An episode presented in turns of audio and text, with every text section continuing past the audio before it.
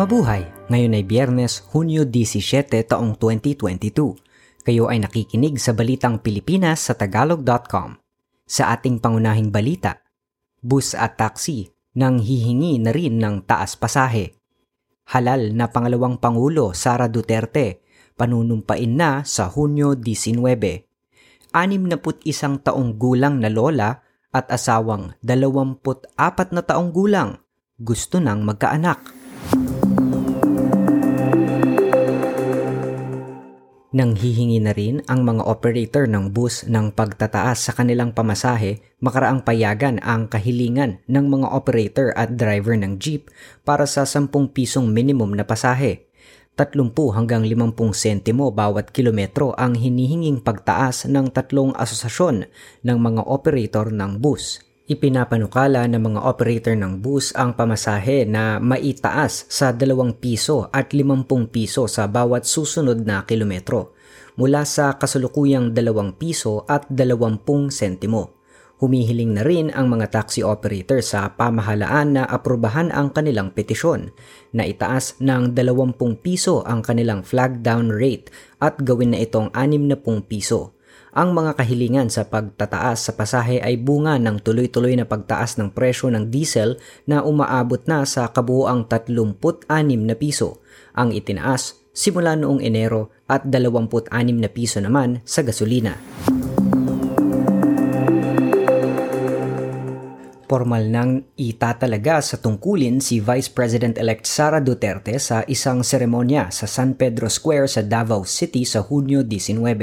Ang seremonya ay sisimulan ng isang misa ng pasasalamat na pangungunahan ni Archbishop Romulo Valles sa San Pedro Cathedral ganap na alas 3 ng hapon.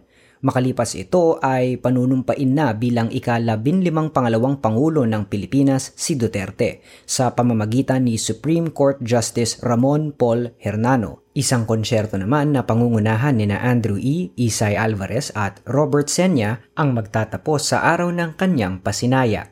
Samantala, ang nahalal namang Pangulo ng Pilipinas, Ferdinand Marcos Jr., ay isa sa gawa ang kanyang inaugurasyon sa National Museum sa Manila sa Hunyo at 30. Malaki ang posibilidad na itaas ng Bangko Sentral ng Pilipinas ang pangunahing interest rate nito sa susunod na dalawang pagpupulong upang mapahupa ang inflation. Sa Enero 23, ihahayag ng BSP ang itataas sa policy rate at ang ikalawang pagtataas ay sa Agosto 18.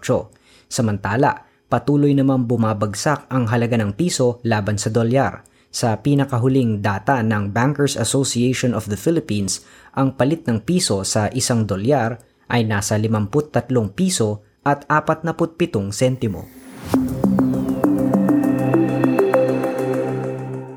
Tumaas ng 3.7% nitong Abril ang padala sa bansa ng mga Overseas Filipino Workers o OFWs sa harap ng muling pagbubukas ng ekonomiya ng dumaraming bansa at lumuwag na panuntunan sa pagbabiyahe sa gitna ng pandemya.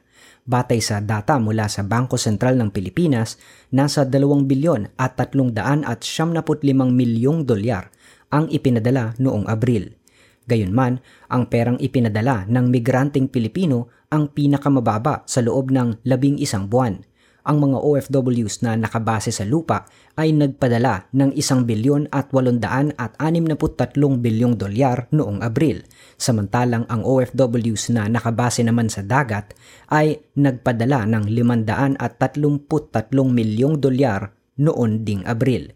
Ang karamihan sa padala ay mula sa manggagawa sa Estados Unidos, Sumusunod ang Singapore, Saudi Arabia, Japan, United Kingdom, United Arab Emirates, Canada, Qatar, South Korea, at Taiwan.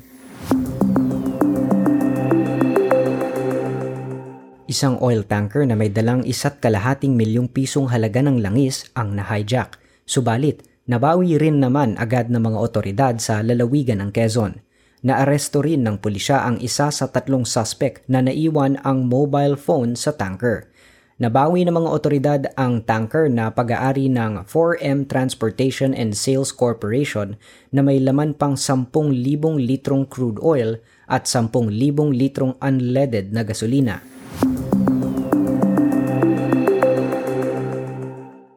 Maaari nang makapasok ang mga turistang Pilipino nang hindi kakailanganan ng visa sa Jeju Island at Yangyang simula ngayong Hunyo. Para sa mga Pilipinong turista, ang Jeju ay maaaring marating ng direktang biyahe lamang at pwedeng manatili rito ng hanggang 30 araw. Gayunman, ang mga turista ay hindi papayagang makabiyahe sa iba pang mga rehiyon sa labas ng Jeju. Para sa Yangyang, ang mga Pilipinong turista ay kailangang magbiyahe rito na nasa isang group – tour program na inayos ng itinakdang travel agency, hanggang labin limang araw lamang ang pananatili sa Yangyang. Kailangang magsumite ng negatibong resulta ng RT-PCR test sa loob ng 48 oras o negatibong rapid antigen result na inisyu 24 na oras bago umalis ang mga ito sa Pilipinas.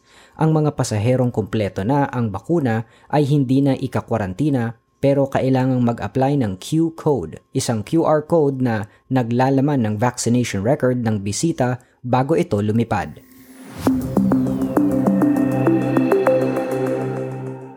Sa ating trending na balita online, nagkakilala sa Facebook ang isang 32 taong gulang na seaman at 26 na taong gulang na overseas Filipino worker – Excited ang dalawa na magkita ng personal at maiplano ang kanilang kasal nang kapwa sila umuwi sa Pilipinas noong Hunyo ng nakaraang taon.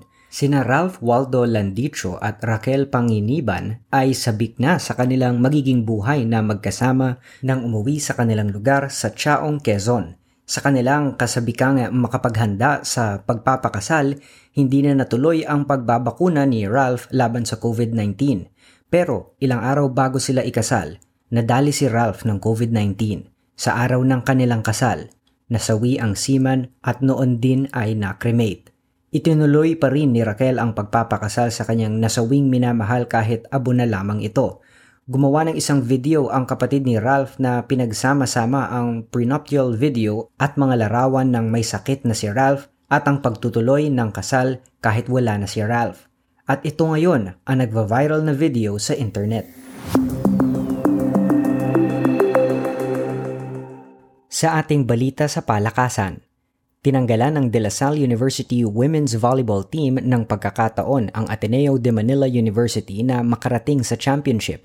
Makaraang mapatalsik ito sa kanilang huling laro sa University Athletic Association of the Philippines o UAAP Season 84 sa SM Mall of Asia Arena. Si Alea Malaluan ang nagbuhos ng labing anim na puntos para pangunahan ang Lady Spikers laban sa Blue Eagles – Haharapin ng Lasal sa best of three finals ang National University ngayong Sabado. Sa ating balitang showbiz, nag-out na ang anak ng aktres na si Sharon Cuneta at Senador Kiko Pangilinan na si Miel. Inihayag ng 17 taong gulang na si Miel noong Martes na isa na siyang miyembro ng LGBTQ community kasabay ng pagdiriwang ng Pride Month ngayong Hunyo. Sinuportahan naman ng buong pamilya ang desisyon ni Miel na lumabas na. Pinayuhan ni Sharon ang kanyang anak na maging matatag at huwag pansinin ang mga negatibong komento.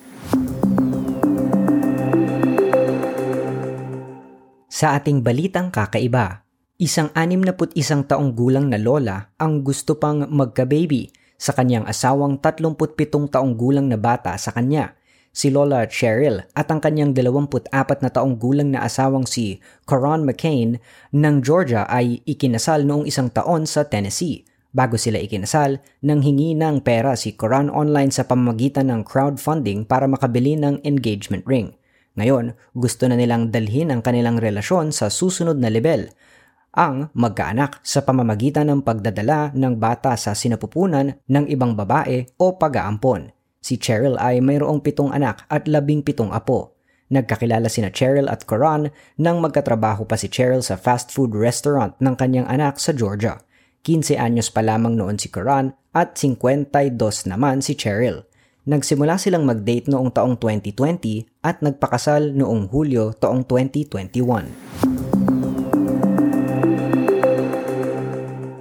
At yan ang kabuuan ng ating mga balita ngayong Hunyo 17 taong 2022 para sa tagalog.com. Basta sa balita, lagi kaming handa.